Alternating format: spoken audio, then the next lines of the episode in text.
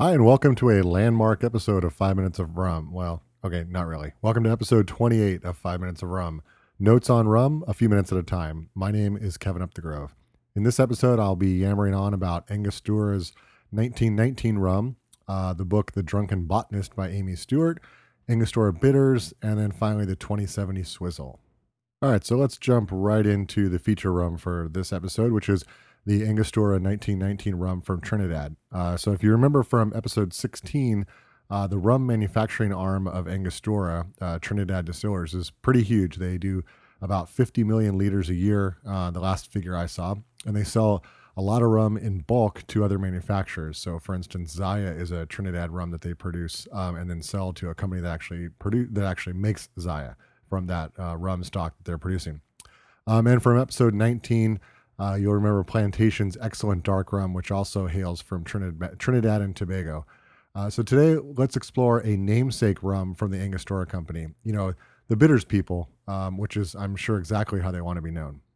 So from reading the marketing materials for Angostura in 1919, you see the reason for the name. In 1932, a fire destroyed the Trinidad and Tobago government rum bond, and the master blender of the Fernandez distillery nearby bought the charred casks of rum, blended it, and then created what was dubbed a super premium 1919 rum, with 1919 being the year that the rum was originally set in those casks that were charred and rescued.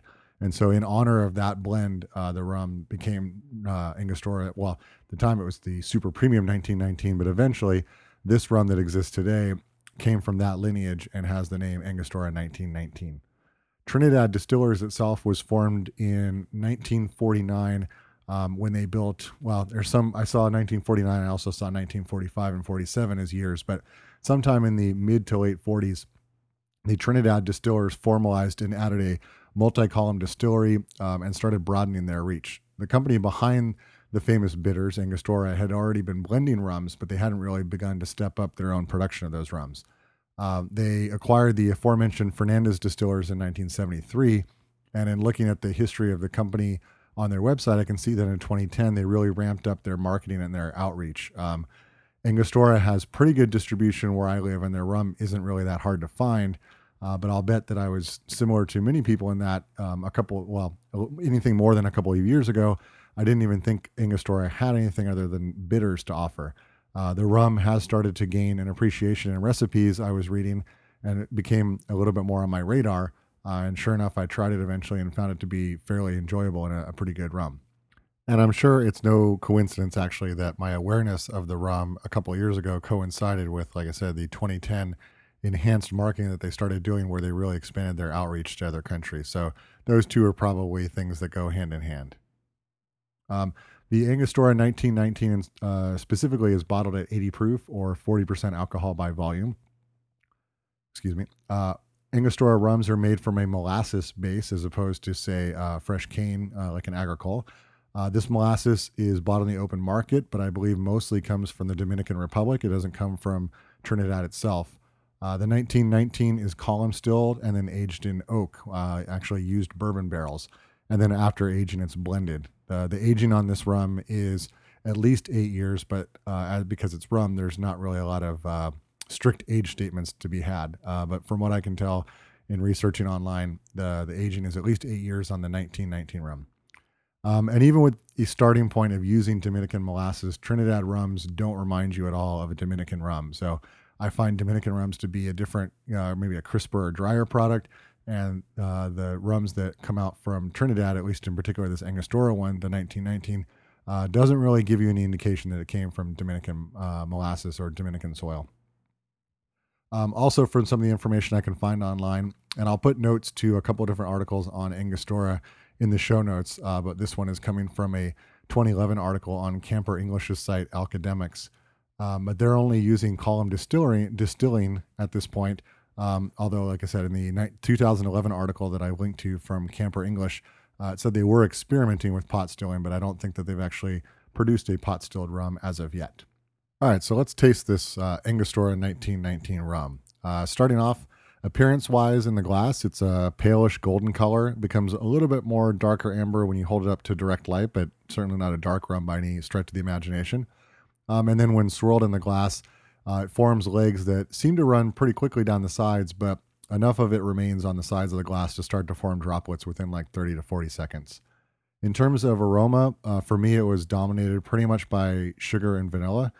There's a very mild, almost no astringency when you smell it from the bottle. Once it's been out in a glass and swirled around a little bit and exposed to more air, I pick up more of the oakiness from the barrel and then a little bit more of astringency right when it's swirled. But overall, again, it's pretty mild. And overall, I'm just having trouble picking up anything more than the sugar, the vanilla, and the oak. In terms of taste, a tiny bit of heat on the lips when first sipping it, and then picks up some of the sweetness that goes along with what you got on the nose.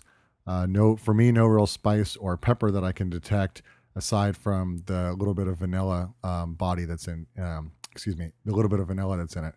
Feels like a medium-bodied rum when I sip it. It's not like, say, crisp and light as you would find like a Virgin Islands rum or a rum in the more true Spanish style, but maybe not as much depth as I was expecting from something that's been aged 8 years. But it's not really that style of rum, so perhaps I shouldn't judge it on something that's not trying to be. Finish, it has a very quick finish. And you know, once you've sipped it 4 or 5 times and you start to work your way down the glass, it does linger around a little bit, but you know, overall it's a pretty quick finish and definitely not anything that lingers around to burn. To sum up this rum, I found it, very easy to drink. It's not overly sweet, like something like a Zaya, but it does have a sweetness element to it. It's very smooth and easy to see why this rum may be a good mixer, which we'll get to in a little bit. As a sipper, this one I would characterize more as something you would sip on a summer evening as opposed to something that would keep you warm in the wintertime. And then the closest approximation in terms of style I found with this rum would be a Barbados rum. Not that it's actually the same as a Barbados rum, but just in terms of being a medium body, goldish rum that doesn't have too much funkiness that would characterize a Jamaican rum. I think that's where it slots in the closest. And I'll say this about the rum. I finished my glass well before I knew I was getting near the end of my glass. So it is something that I kept reaching over and taking another sip and taking another sip. It definitely wasn't something I felt bad about finishing. If you have friends or family who want to work into sipping spirits neat, this wouldn't be a bad start as you work your way to something a little bit more distinct, like one of the plantation rums that comes, with a certain country and vintage. Those tend to be a little bit more complex. But this would be, perhaps a gateway sipper for those that are inclined to try it. So I don't know if it was in episode 7 about the Mai Tai or it was the talk I gave at the Tonga Hut Rum Rum Club last summer about the Mai Tai. But at some point I had made an offhanded comment when discussing the origins of orange curacao, which came from the Lorasha plant, that when folks found that they couldn't actually eat that plant because the orange was way too bitter to be palatable, they did what any industrious person would do, and they figured out how to distill a spirit from it. And so I recently read The Drunken Botanist by Amy Stewart, and essentially The Drunken Botanist is a full expansion of that concept and walks the reader through any number of plants, trees, flowers, herbs, any sorts of thing that occur naturally in the plant world and what can be distilled from those things. It's a great book. I actually just sort of re-kicked off. There's a bunch of books I had stacked up that I wanted to work my way through. A lot of them related to spirits and cocktails and things like that. The Drunken Botanist had been pretty high on my list, and I finally got around to reading it over the last couple weeks. Found it to be really, really interesting. So there's a link to that in the show notes. If you haven't heard of it, or if you've heard of it but haven't picked it up, I definitely recommend picking it up. It's really good and really interesting reading. But the part that's germane here to this particular episode is that it included a discussion of trees and seeds and some other things that are used to make cocktail bitters. So if you recall, cocktail bitters are essentially botanical matter such as barks and roots and things like that that are combined with alcohol that's then used as an additive to cocktails. It's not a primary ingredient, but when added to cocktails, it helps blend flavors together and sort of elevates it above what it is on its own without the bitters. And arguably the most famous bitters are the yellow-capped bottle of Angostura bitters. So it's been mentioned by myself in numerous previous recipes of this podcast, and you'll see any number in any cocktail book. You'll see dozens of mentions of a dash of Angostura bitters or 2 dashes of bitters. It's the preeminent bitters, and in fact, until maybe the last 6 to 8 years, there really wasn't a whole lot of other bitters that you would even be talking about on the market. So. I'm sure you've seen the iconic bottle. There's a picture of that in the show notes, but you can, refer to it, or you can go to your own bar and look at your own bottle right now. You'll notice there's a lot of writing on that oversized label, writing that I, to be honest, have probably never read more than a couple words of. It's got recipes for a Manhattan on the label, a rum punch, and a daiquiri. It mentions that, the bottle mentions this plus the website for Angostura, but it was first bottled in 1824 in Venezuela, and then the business moved to Trinidad in 1873. Interestingly, if you didn't notice, there's a very high ABV on bitters. It's actually 44.7% alcohol by volume, and yet most of the time it's classified as a food additive. There are certain drinks that you can make with a high amount. I would say high being anywhere from a half ounce to a full ounce or more of Angostura bitters. Those are definitely the exception, not the rule. And by and large, because you're consuming so little of it at a time or using so little in a food preparation, because it also is used as a food additive, it's really not considered an alcoholic ingredient. It's more considered a food enhancer / whatever. In any case, the urban legend about Angostura bitters is that only 5 people know the secret Angostura formula, which is the kind of thing that sounds interesting at first blush, but ultimately is kind of insignificant when it comes to talking about Angostura bitters. As in, I don't think it would alter my perception of the product if I knew that 100,000 people knew the ingredient list as opposed to 5. So there's, your mileage may vary, but the fact that only 5 people know about it doesn't really enhance it or make it taste any better or any worse. It is a bar standard, and then while bitters as a category has exploded in the last 6 to 8 years, you could do well for yourself in a home bar if you simply start with a bottle of Angostura. Bitters tends to be a rabbit hole. Again, like I said, it's that categories or that category of cocktail additives has really exploded in the last 6 to 8 years. But starting with Angostura will get you pretty far, and then just watch yourself as you start to collect little bottles of things that you are not sure exactly what to do with, but they work well in cocktails. Speaking of cocktails, the recipe in this episode is the 2070 Swizzle. So the 2070 Swizzle is Martin Kate / Smuggler's Cove. So Martin Kate is the owner of Smuggler's Cove and has developed many of the recipes, obviously, that are part of that bar. If you've not been to Smuggler's Cove, I definitely recommend going there. If you're, I almost would say make a trip to San Francisco for it.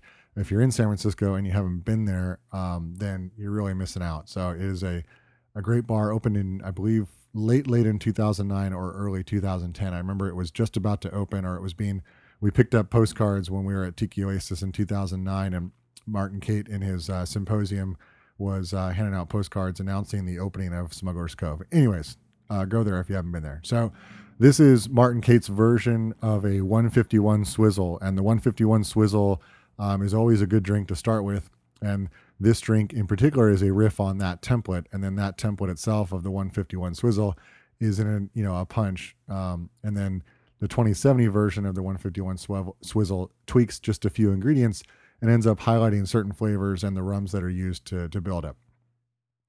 There is a depth to the sweetness because the 2070 Swizzle uses both simple syrup and honey mix, and that sweetness is encountered with the lime juice, pimento dram, Pernod, and bitters to, sort of act as that counterpunch to the sweetness.